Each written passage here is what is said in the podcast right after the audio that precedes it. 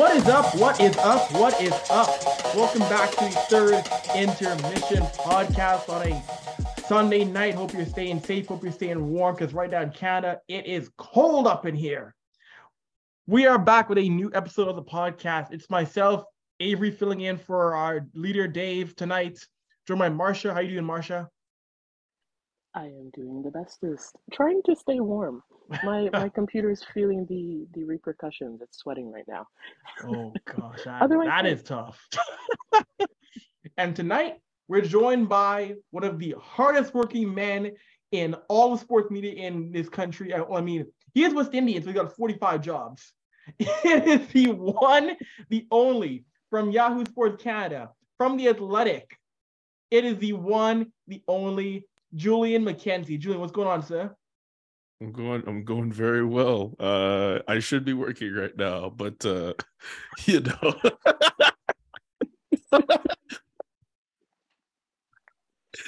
uh I knew I knew there was a reason why I have so many jobs. It's the oh, ancestry. It's the West Indian yeah. in me. I can't stop.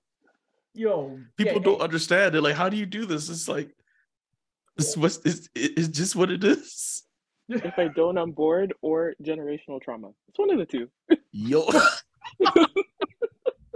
yo, yo, yo, yo, yo, yo, yo, yo. That's crazy. Yo, yo. Let's just get to the questions, man. That's crazy. We start talking about oh. generational trauma on this show. Yo. Oh my gosh. Yo. She man. went there. I, yo, Marsha so ain't lying. Yo. yo.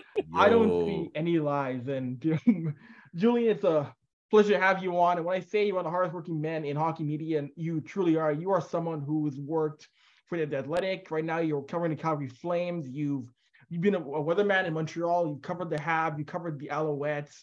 You went to Syracuse school in Syracuse. I mean, just what is it meant to see your hard work pay off now as a beat writer for an NHL cl- uh, covering NHL club? So that, that's a job in which people in this country who work in sports media would love to work for to cover the Athletic and cover NHL teams. What has it been like your journey to go from Montreal and now in your role covering the Calgary Flames on a daily basis? It's pretty wild when you. Sometimes I think about like where I was. sorry, excuse me, a couple of years ago, and now I'm where I'm at now, and as much as I see the prestige in a job like this and the attention that comes with it, and whatever benefits come with it and the people I get to talk to and the things I still get to do on top of it. As much as I have all that, like I don't see it as like, okay, like this is the dream job and I made it. I don't see this as like a final spot. I see this as like a really big stepping stone. Like this is like a, a big checkpoint, I think, in my life that if I want to ascend to do bigger things, like sit in David Amber's chair on Hockey Night in Canada, for example, like jobs like jobs like this one are going to put me in the right direction towards what I want. So it's it's a it's been a really wild ride. A lot of a lot of working, a lot of jobs, a lot of hours, but I feel like it's it's it's paid off a bit and I just have a lot more work to do and a lot more racetrack to run to get to where I want. So it's a I'm I'm on, I'm on my way. It's a journey. I'm on my way. And Julie, of course, like that's that's a brand that has grown uh, leaps and bounds from when it was first established a few years ago. And what was your first reaction to it? Of course, you, you were an editor there first. What was your reaction when you heard that, hey, you know, I'm going to be moving from Montreal, moving to Calgary? Because you're, of course, it was your first time really in Alberta, first time experience. Like, was it like when did it really set in that you're going to be moving to Alberta and be that beat writer? Because this is a job in which, like I mentioned, people want to be here, and your voice, it already carried a lot, of, a lot of authority. Your voice is already well respected, but when you're covering an NHL team, your voice gains so much more weight in the hockey world. Yeah, um, it only really hit me, I think, when I got to the airport the the mm. day I moved and the morning I moved, I was with my parents because they helped me move everything into my apartment. And I was texting uh, Arpon Basu, who covers the Canadiens in Montreal. And that day he was traveling to Buffalo for Canadiens rookie camp. And I just texted him by chance because we had gone out to a bar a couple of nights earlier. and he said that he was leaving for Buffalo the same day I was leaving. And I just texted him on a whim just to see if he was uh if he was at the airport at the same time. And I think his, his flight was about to leave, but he stopped at my gate and saw me and we just we hugged. And he was like, I'm proud of you. I was really happy for you. And and he met my parents. And then he ran off. And then next thing you know, we got to go on the plane and and we were doing the the four and a half hour flight and we took the taxi and I thought of moving on up by from the Jeffersons in my head the whole drive. And yeah, I think that day, that's when it really hit me that I was leaving because everything before was you have everyone being really excited about the announcement and fine, all your friends and family are saying goodbye. But you know, at the end of the day, maybe something happens and maybe you wake up, it's all a dream and you don't actually move. Maybe I get cold feet and I say, screw this, I'm not moving.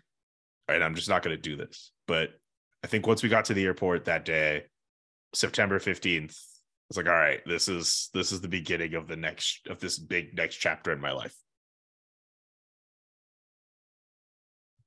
That's amazing. You know, and you've done, you've already done some great stories covering the Flames. You've had a lot of, like, you are known for your feature articles, and one of your best stories you've done so far was talking about the massive offseason in which Brad Treliving, you know, went off. And we see, we see it before in this podcast, Julian, that um, Jason on a show called Brad Treliving, the Master Finesser. I say he should get a gold do rag for GM of the year. Like, just what was it like, Julian, to get that story out there that really broke down every bit of Brad Treliving's summer in which he made some massive trades and showed that, hey, he is going to make sure that this Calgary Flames team can succeed for a long time to come. Because when people saw the Tkachuk deal happen and the other deals that came through, people thought the Flames were toast. But he honestly saved his job this summer, Julian. I don't know if I ever want to picture Brad Treliving in a gold do rag. I think Brad Treliving is a nice man. Um, he he's a he generally is like a, a pretty cool person to talk to and I really I did not expect him to um, be as forthcoming as he was with me when we spoke for that story. Um, I really enjoyed talking to him for it was like a 30 minute conversation. It was really cool. Uh, yeah, it was just an idea that I had when I started on the beat and I knew how ambitious it was and I wanted to see it through, but I knew I had to work hard and get everybody. And I knew it wasn't something that I was going to have to do before. Like I know the the Tkachuk came to Calgary like last Tuesday. Like if I started at the beginning of the month, like that would have been. There's no way I would have been able to get it done right. So just from training camp, just getting some time with everyone who was involved, player wise, and getting to talk to Matthew over the phone. I could I can understand why he was this affable personality who was maybe polarizing to certain people in Calgary too, and talking to Brad and and talking to uh, Bill Zito as well in Florida. There's a funny story. Uh, I remember I was at a Flames practice. It was a Saturday because it was a hockey night in Canada game, and that might have been one of the first times I'd ever met Scott Oake. Scott Oake, who legendary reporter for CBC Hockey Night in Canada. And we were talking, and we're going through you know all the media availabilities for that day, and then I get a phone call and it's Bill Zito, the GM of the Panthers, and he says, "Hey, I have time now to talk." And I'm like, "All right, you know what? I'm just gonna break away into this room. I'm just gonna talk because I I've been trying to get him for days, and I'm just sitting in the media lounge, just looking to talk." And I see Scott Oake come in, and he's trying to get my attention, and he's like saying a bunch of like stupid crap, like he's making all these jokes, and then I like I, I give him the phone signal, and then he's like, "Oh my god!" Like I didn't, I like he didn't realize I was on the phone. He didn't see my earbuds or anything, but he almost he almost tried to cut off my call with with Bill Zito and almost trying to distract me. And I think after the like the next time I saw him, he was like, "Hey, I'm sorry. You know, I, I did beat that. It's okay." And I'm like, "No, dude, it, it's fine. I, I it's totally fine." But uh, uh, I would really love one of those Hockey Night in Canada towels as a as a trade off. So uh, hopefully, if I if I I think uh, once I get one of those fame towels that you see uh, the players uh, wear during after hours, then I think Scott Scott. Then I think I'll officially forgive Scott Oake. But uh, in the meantime, you know, pay what you owe. I'm kidding. I'm, I'm we'll kidding. make a, I'm we'll kidding. make a list there. So okay, maybe not a gold do rag for Treliving, but um, gold cowboy hat, um, Hockey Night in Canada towel for you. Um, Brad let's Treliving, like, like you, you guys all know, we all know his family. Like, they're the guy, the people behind Boston Pizza. If he Yeah. wanted to get a gold cowboy hat, Brad Treliving and his father Jim could easily do that if they so chose. They could. They, if they wanted to wear gold do rags, they could make that happen. I don't think that will ever happen, but they could do it. That would be an, an interesting story or rabbit hole to go down, honestly. But I don't even know if Brad Treliving knows what a do rag is. Teach you gotta him. bring a picture. Show him what it is. I've never worn a do rag. I've never had waves in my hair, so like, it's not like I could teach him anything either. A couple YouTube tutorials before you go, and then just. I'm not going to do that. I I don't want to go to the Flames PR staff and be like, "Hey, I want to spend 20 minutes with Brad Treliving so I could teach him the art of wearing a do rag." Do you realize how wild that is? I mean, what was it? A few months ago, the the Leafs with Mark Frazier, they were having sitting around having beef patties. Oh, I remember that. It's on the That same was cool. wavelength. No, it's not the same wavelength at all. But I'd rather do that if if it comes to that. You're like, "Hey, like my mom made these patties, and like you know, you can have some." You know, something like that. That's a that's a nice thing to do. I'm not going to get in any morality trouble if I offer an HLGM a Jamaican delicacy, like a homemade delicacy. That's fine. Uh, talk about do rags. I don't know. Let's let's table that conversation, okay? Okay, okay, we'll give it we'll give it some rest. We'll give it some rest. Um, Let's but table it. continue, continuing on on the topic of the Flames, like over the past few months, I know they've kind of had a little bit of a rough start, but um, going into the rest of December, what what are you hoping to see from them as you continue to cover? Consistency. I think from their standpoint, this is a team that's still just kind of up and down. Like they'll have games where they look pretty good. They're slowly starting to figure out how to. Uh, when they they've had games where they'll start off with a big lead, and then the other team will push back hard on them, and they'll inevitably blow that lead. It happened a lot on on one of their first road trips of the year where they were going through uh, the state of New York and New Jersey, and the last uh, in the last little while they're starting to get a little bit better with that. So i think some consistency on their part would be i think for those guys especially would be welcomed. A guy like Nazem Kadri who started off really well he's cooled off. He got an assist against washington over the weekend but he had he went through like seven games without a point. Like he he cooled off a lot. And i don't i mean maybe it's fair to ask if the short summer that he had with the cup and everything else he was doing is that starting to catch up to him? I think it's a fair question to ask but i'm not sure if that's the case and i, I don't think he'll he'll admit to anyone if that is the case. But yeah just seeing some i mean some of the new guys any opportunity for them to gel more uh Jonathan Huberdeau obviously a lot of a lot is expected from him. His his his stats are well off the pace of what he was able to get last year first 100 point season in his career in, in Florida and doesn't look like he's going to get too close to that this year in the system that he's in but you know with the schedule looking as it's looking like a lot of those road games they were playing were, were along the east coast.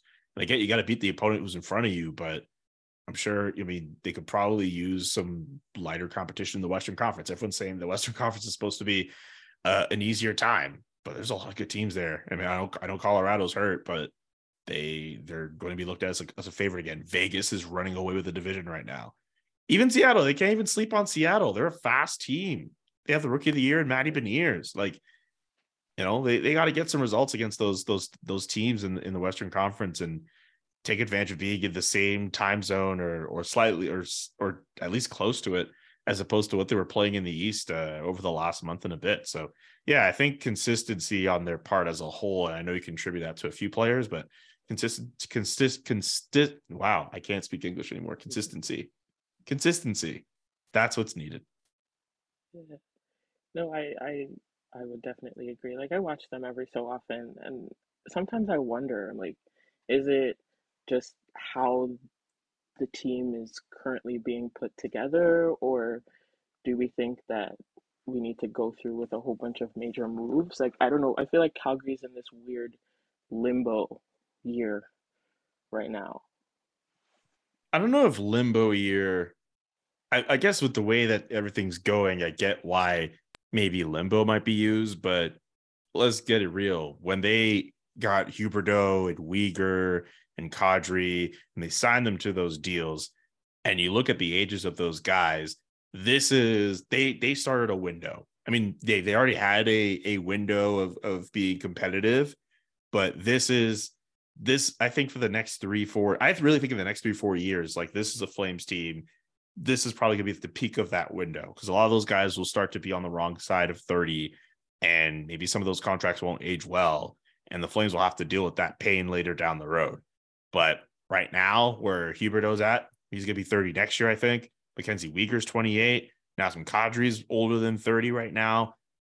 They need to find a way to win with this core as it is. They need to figure this stuff out. And the, and the and the interesting thing is that I think a few people around the league, and we'll see how that changes as the next month goes on. But I find a lot of people around the league are giving them are giving them the benefit of the doubt because of how they're built, especially from the center, where you have Elias Lindholm, who's a really good two way center. Nazem Kadri again, even though he has cooled off, he see he gives them what they need with energy when he's on. And then Michael Backlund, who doesn't have to play in this top six role, he could be really effective on a third line with Blake Coleman. Like that's a really good one through three center depth, I think, and I think that could work in a postseason series. So, and their defense too, I think they're in the top five in terms of like fewest shots allowed per game amongst the NHL teams. Like they they can go through games where they don't allow a lot of shots. They just they also just need the goaltending to be really good too with with Dan Vladar and and Jacob Markstrom. So they need a few things to work out, but I, I I also agree with those pundits too. I think they could still be a really competitive team, and I think they'll make the playoffs. Julian, gotta ask you, just um, this is your first time dealing with Daryl Sutter, and many people know he can be he's an interesting coach in terms of the from the sound bites, in terms of how he handles his roster, and you know, I want one one of the burning questions that's been happening in Calgary for quite some time is the case of Matthew Phillips, who's been in the AHL, the Wranglers, having a great year, 30 points in 20 games, and Sutter has been averse for whatever reason to bring him up. I know our colleague Salim Valji asked him, and Daryl got pretty snippy when asked about him. Just what are your thoughts on Daryl Sutter's, um, I guess, aversion to digging into the farm team with the Wranglers this year?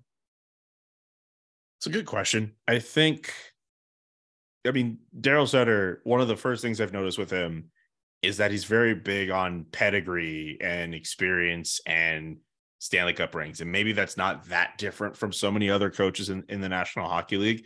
But when a coach like him has won two rings and has been around the sun as much as he has and has all those players in the locker room, you kind of can get a feeling that he's going to rely a lot on those guys to do well. Why do you think a guy like Milan Lucic will get as much time as he does, uh, even though he's a fourth line player? He's he's very valued by Sutter in that core that they've they've put together. Um, and and unfortunately, I think for like a guy like Jakob Pelletier, who fine, he's not the reigning AHL player of the year, but he had was I think he was on like an 11 game point streak. He was doing really well. He didn't have points in his first five games, then he picked up his game two that's a guy who's a little bit younger than Matthew Phillips. He's a little bit bigger than him too, and as a guy who's also trying to get his defensive game going as well. There are opportunities, unfortunately, for him that are a little bit blocked, but also at the same time, in his case, he still has room to grow. He still has time to grow. Uh, so there are there an opportunity I think will come for him and and Connor Zary, who's really going through his first full year of pro right now. I know he was injured last year.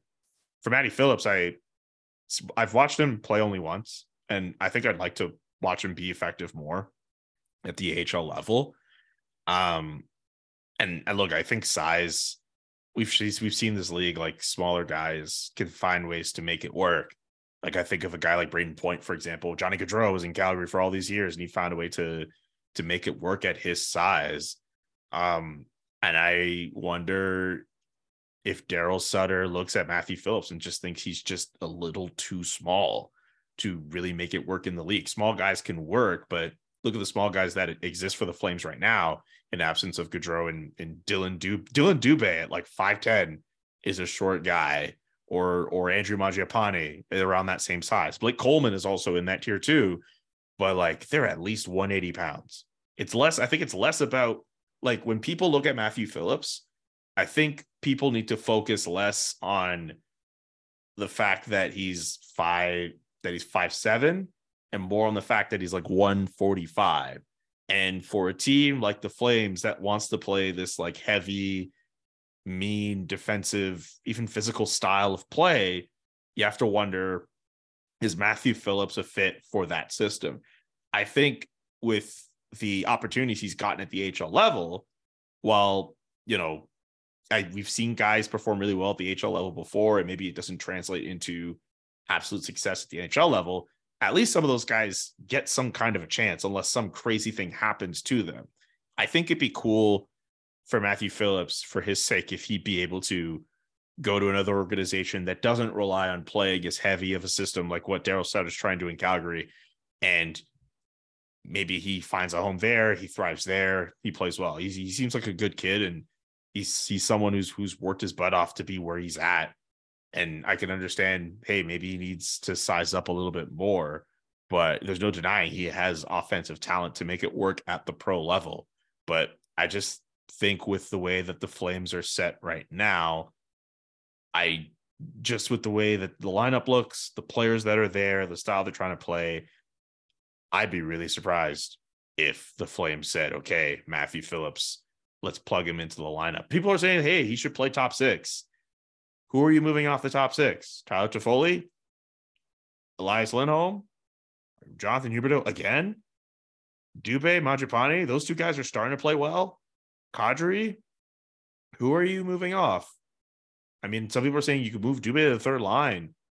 Maybe, I guess, but I don't know. I think he fits on that second line with Kadri and Mangiapane, right? I don't know. I I I I'm not saying I don't want Matthew Phillips up there.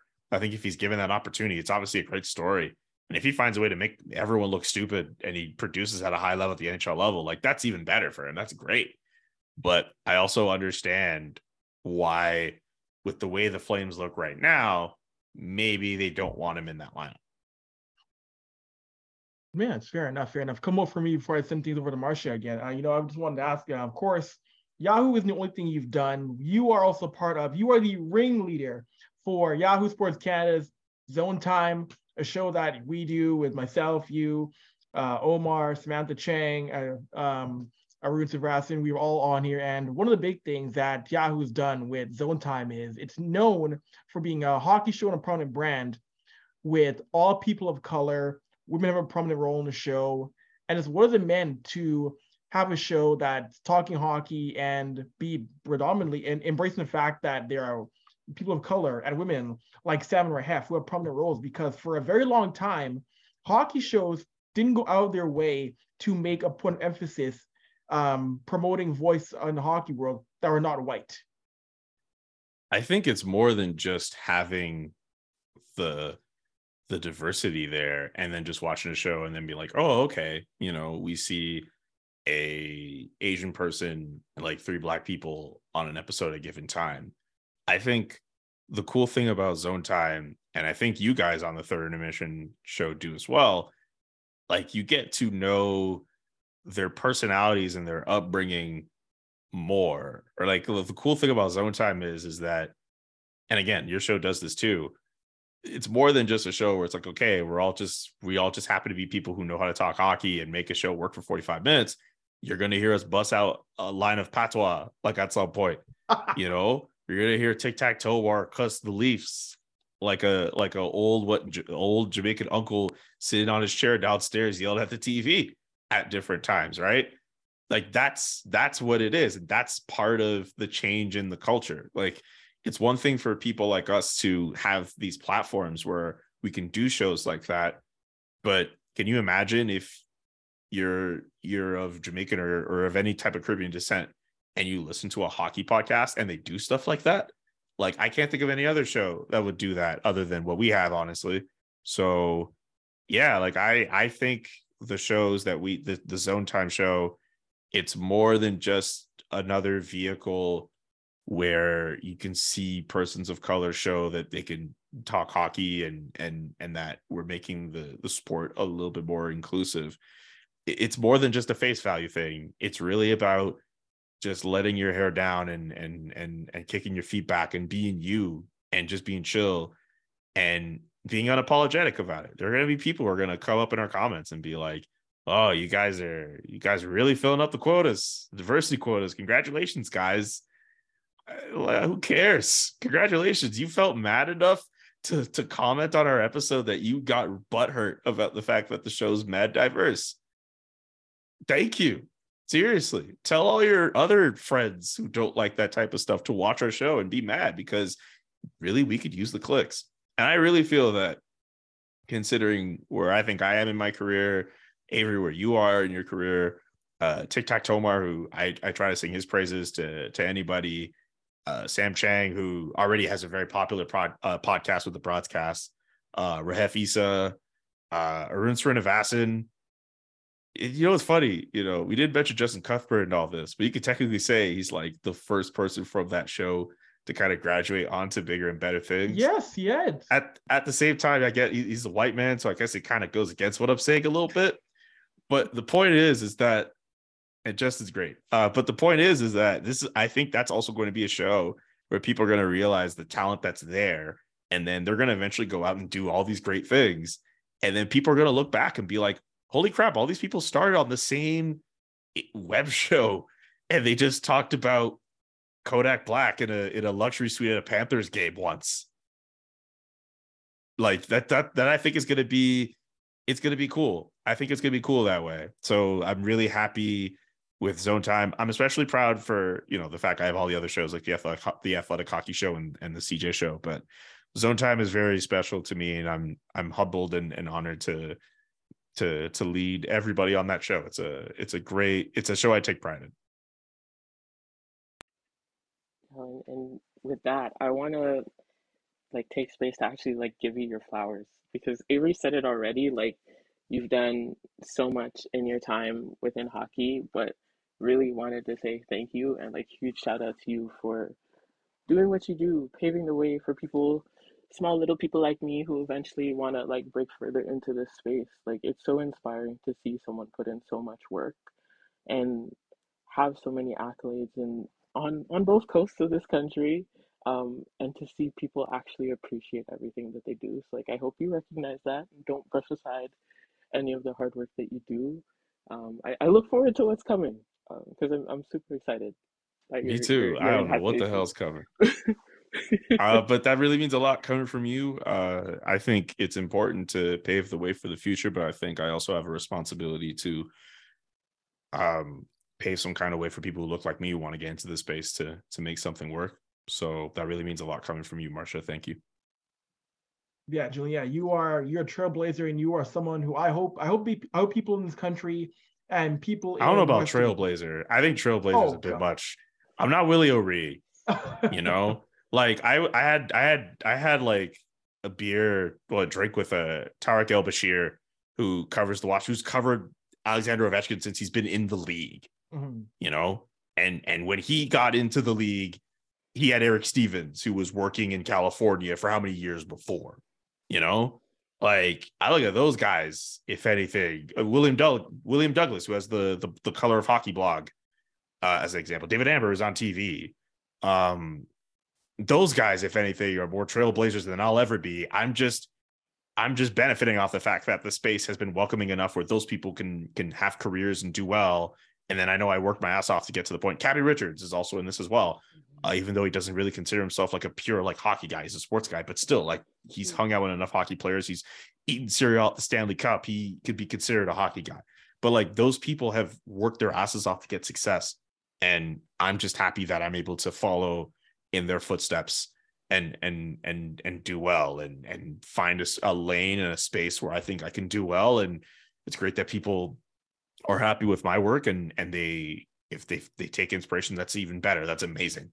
Uh, I don't want trailblazer because that I don't think that's actually true. I think that's I'm I'm happy to be walking along that path. I don't think trailblazer is is an appropriate word for me though Uh, you, you say it now, but I feel I, I feel like in, in a couple of years, I feel there's going to be a kid in Calgary who looks like us who will say, you know what, I read Julian's pieces, I saw him on TV, I heard him on the radio, and that's who I want to aspire to be like one day, be it covering the Flames or any hockey content. So that's why I applied to you because in a sport in which space hasn't always been the most welcoming, you are doing an amazing, amazing work in a market which it can be tough sometimes to be black and talk hockey. What do you're doing now, so I, I could see one day a kid in right now in junior high, high school, college, want to be like you and want to seek your advice from you one day, man. I'll be ready for that, man. Uh, that does mean a lot, though. So thank you. That that's yeah, that's that that really that's really cool. I thought we were gonna talk more hockey this whole time, to be honest with you. So I'm a bit I'm a bit know, not embarrassed, but I'm a bit I, uh I will sign overcome. off. I'll say as much before I let you go. I will say my, my last point for you, Julian. I would do ask you one quick question here. In Calgary, where is the best place to get some roti and a ting in Calgary? uh, I have a cousin who has a a, a restaurant here called uh, King Solomon's Kitchen. Embarrassingly enough, I have not been yet because I've just been busy doing other stuff. Um, I've like we've hung out and like I've had his cooking at his house and like it's it's great. Um, but uh, King Solomon's Kitchen in Calgary, I think, would be my vote for best place. Um, in terms of getting a ting, uh, Walmart. Walmart has tings. Yes. Okay.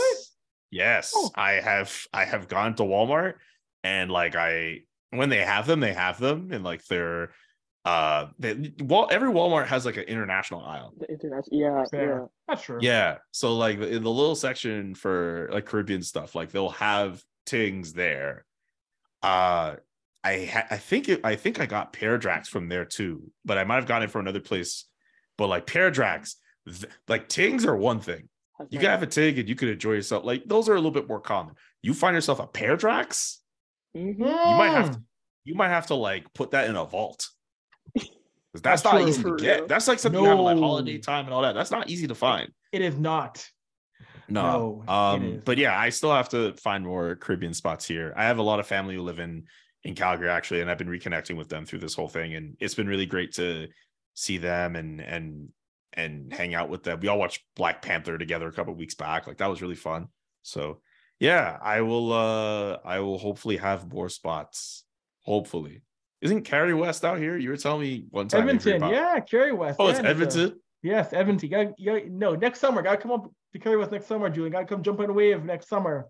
Yeah, I'm gonna have to make the drive, I guess, because uh, you know, this, that's kind of nuts. That like, it's three hours.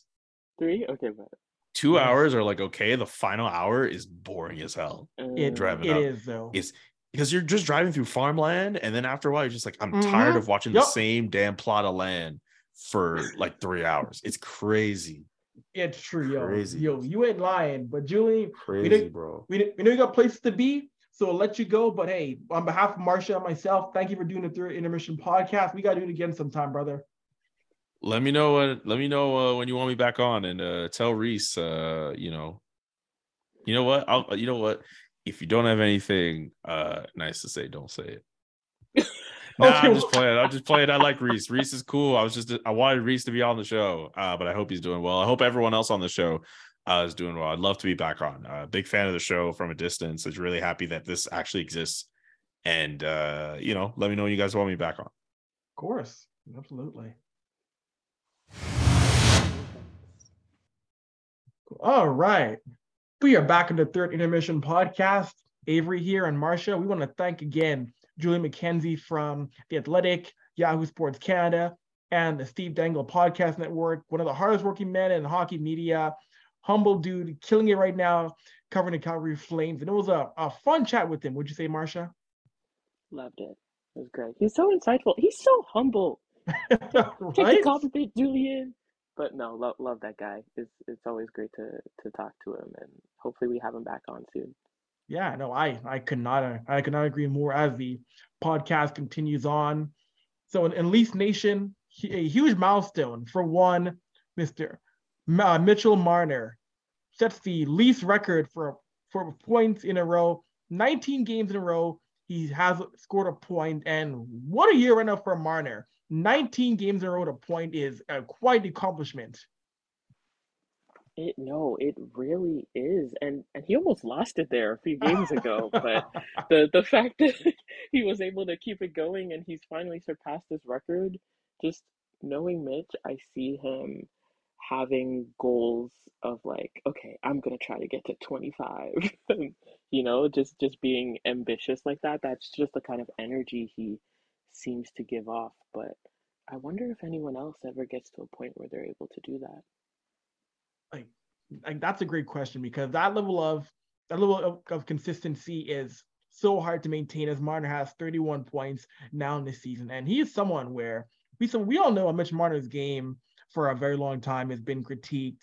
Can he do this? Is he is he the guy? Is he is he been supposed to be one of the franchise guys on this team? But it's hard for me right now to critique him. How do you critique a guy who's on 19 point uh point streak or 19 game point streak? It's hard, it's hard to critique him right now. As Leafs are one of the better teams right now in the, in Eastern Conference. The question, of course, now will be can as a team can the team sustain the success as we go um, past Christmas and into the New Year? Because we all know for Toronto, the task isn't just performing in the regular season; it's not getting over that playoff hump once again come springtime. Exactly. No, uh, you're you're hundred percent right there. It's how do we keep ourselves together after this break and really remain consistent and I think clean up the little things that we've had trouble with, like um, not being able to finish off in overtime or um, working to improve our special teams just a little bit. You know, um, we'll we'll see where this month takes us and and what changes come in January. You know. No, exactly. And you know, you know what's died down? The topic that has died down after during this run, Marcia. The oh, fire Sheldon Keefe, fire Sheldon Keefe. Yo, yo, that talking quiet now. Yo, that people are real quiet so now, Marcia. Where did they go? Because I swear it was a week and a half, two weeks ago. That's all these people could say. Now they've like gone back hiding in the bush, whatever they want, whatever they want to do. But you know, it's uh, people are so critical of every little aspect of Toronto hockey, and it just baffles me. And it's like, yes, okay, we can have our emotions, but um, to kind of be so quick to jump and and criticize, let's say, coaching staff, for example, um, when the the the sample size mm-hmm. that we have is is just about yay big. It's it's not big at all. Um, it's so interesting how people can couch coach right? No, it, it's totally true. And, and right now, I, I will give, I know, understand you want to get past first round. I totally get that right now. But Sheldon Keefe has put this team year in, year out to be in a spot to be one of the better teams in, in the Eastern Conference. And really, who would you replace him with right now? Like, who is a better option right now? Like, he is one of the best coaches this team has had. I'll say, I'll go and say he's been in terms of what this in terms of what the Leafs needed he has been a better option than Mike Babcock ever was for this franchise. And to me, and some people might say it's a hot take or spicy take. No, I don't think so. I think right now, in terms of tenure, he is a better option than Babcock, and he's the best coach this team has had since the tenure of Pat Quinn. Yeah, I I agree. It's like who who would you even consider slotting in? And I, while I think the Leafs could be one of those organizations to continue to break the uh, old boys club of, of hockey coaches, I just don't think we're at a point where we need to even consider that with Sheldon Keefe. Um, I think he's he's young enough and new enough that he he listens to feedback and he's able to prove that he's adaptable which is a lot of things like uh, older coaches really kind of neglect and and which is one of the things that kind of screwed Mike Babcock when he was here too. No, of course. No, I, I totally agree on that, Marcia. Of course, other Leafs news, you know, um, great story when it comes to uh, Leafs land and shows once again how Wayne Simmonds is salt of the earth, one of the best people in bar down, bar none, the entire sport um, seeing from Twitter, he brought in Isaiah Meyer Crothers and his and his mom Joni, their whole family.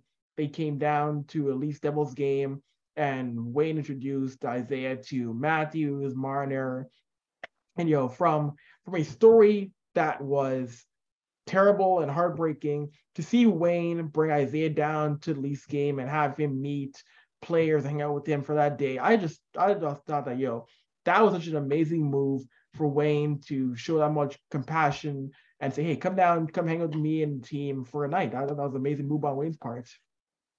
Yeah, no, it was great. You know, touch touch the heartstrings a little bit because realistically, when we're looking at all that transpired over the last two months with with his I don't even want to say his name. I'm not going to put his name back out there. But to see how the organizations were so quick to dismiss Isaiah in all of this, um, to see Wayne and, and the rest of the Hockey Diversity Alliance bring him back to the forefront and say, like, you are what matters in all of this. And, and you deserve to feel safe and comfortable and enjoy a sport where there are some good people that really will will care for you in your time here. It was, it was nice. It was a nice gesture for him to say that, like, "Hey, we care. You know, we want to see you thrive." No, I I could not agree more, and that that just shows that Wayne is one of the best people in in the sport entirely. And mm-hmm. um, going going from that to Hockey Canada, and you know, thanks to the work of Rick Westhead and so many people in the hockey world who've been on Hockey Canada and beyond on the federations in terms of how we can improve hockey. Um, what was shocking to me was well, I wouldn't say shocking, but disappointing and appalling was Rick Westhead tweet out this week here that Hockey Canada released a report showing referees called 512 penalties during the 2021-2022 season for slurs, be it slurs pertaining to race, sexual orientation, identity, or other alleged discrimination. And the fact that 512, Marcia, like 512, with Hockey, Ontario Hockey Federation leading the way with 152, Hockey Alberta 81, Hockey Eastern Ontario 71, BC Hockey 55, and prominently Hockey Quebec with 51. The fact that one, that happened hundreds of times is way too many. And the fact that there's a breakdown of this per every major federation in this province is mm-hmm. that's embarrassing. And it shows this is a countrywide problem, a sport-wide problem. Like we should have never, when once you get past one or two, you should nip this in the bud entirely. Over 500 is disgusting. It's I and to think that this was within the span of one season. Not five, not 10 Mhm. One season.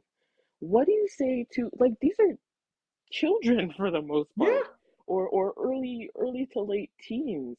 What do you say to like is this getting back to their parents? Is this any sort of um, external um, work being done in terms of hey this is, these are not things you should be saying or doing and what are we doing in in an anti-oppressive lens to ensure that this doesn't continue in our federations but it seems like it's nothing because looking at these numbers 512 were given penalties but that is less than 60% because they're reporting over 900 some had um, investigations after the fact.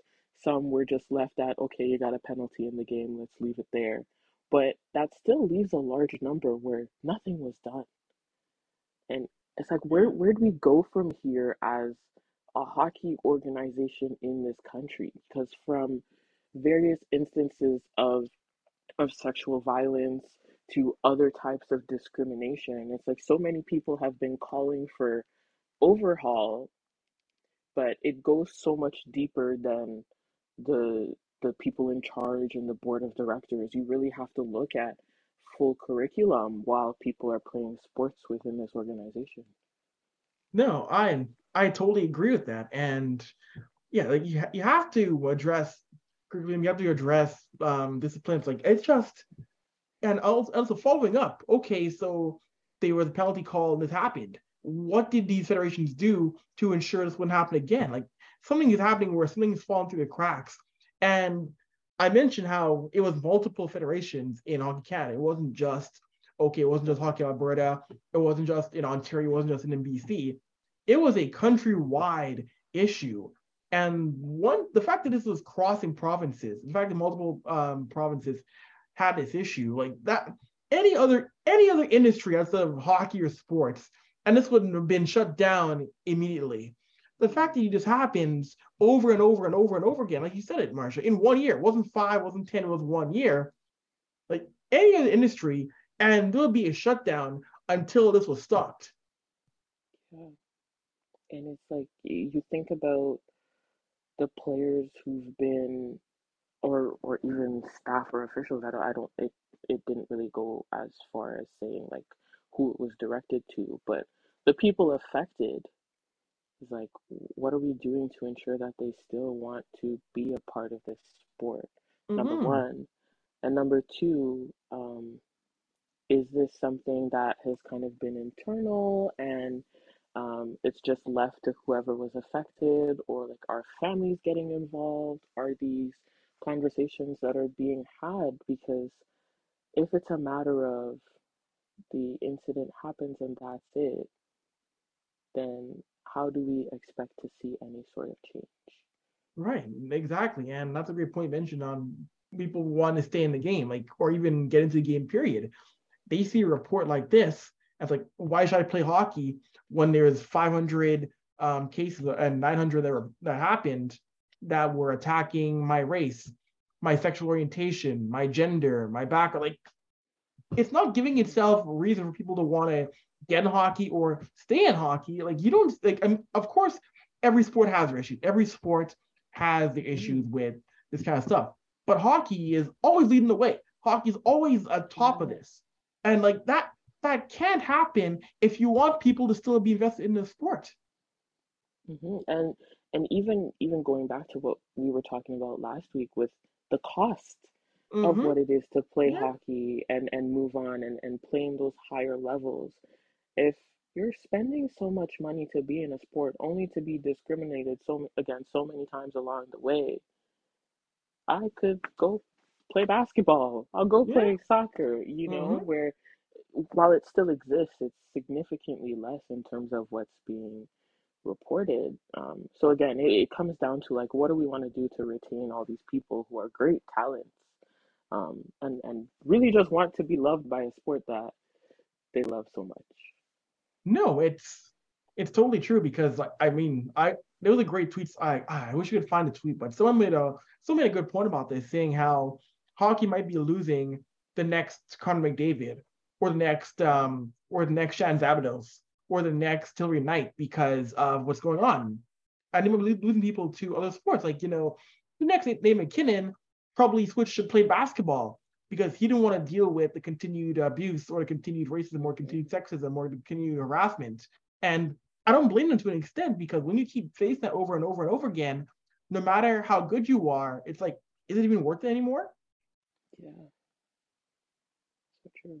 Yeah, no, it's ridiculous. And going from that to a more positive story, you know, Jason Robertson, who's someone, of course, the Robertson family is one heck of a talented family with Jason Nick both in the NHL.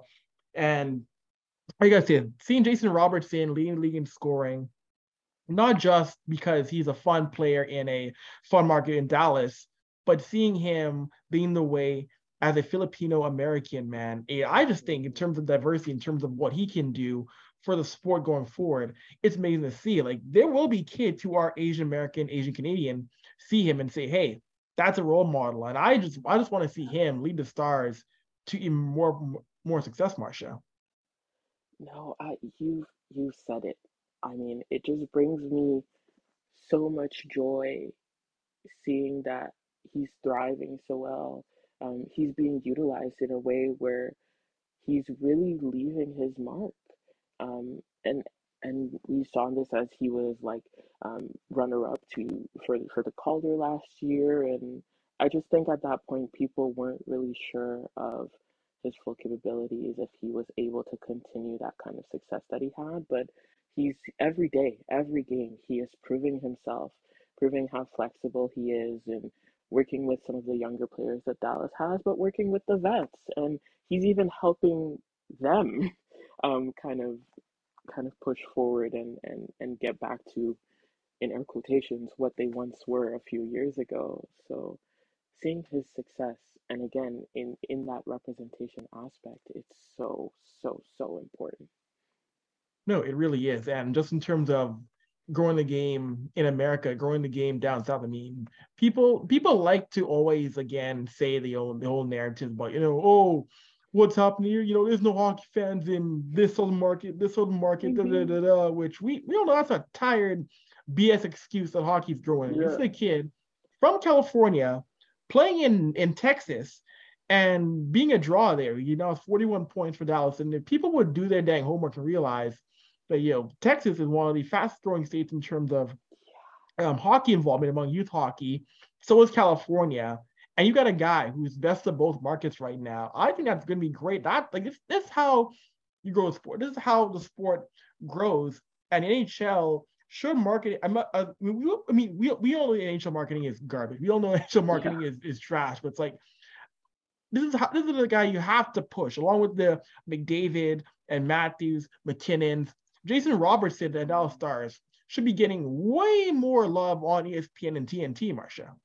Right. No, uh, you're. It's so true. You look at um, the teams in the unconventional markets and and how they're kind of just pushed aside. And you're so right. People come around, and I've I've even fallen victim to saying Gary Bettman's pushing hockey in Arizona and Florida because he wants more money. Like while it's a fun joke, but there there comes a point in time where you have to realize like there's there's up and coming kids in these areas that mm-hmm. see these big players play hockey and, and it's relatively cheap to watch hockey down south in the yeah. states you know um so as you said they should put more of a focus on on players like jason robertson like um the, the dallas stars socials this year has been really good they're playing into like the memes yes. when they beat another team. They're they're doing more um, player interaction, more videos, and that is great.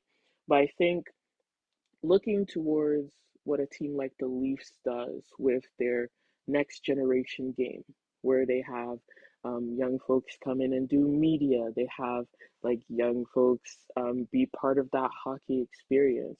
If a team like Dallas with a player like Jason Robertson were to do something like that and really focus on all the young people that are starting to come out to games more and more because they see a cool dude like that, I think that could take hockey, especially in the South, to such a bigger level.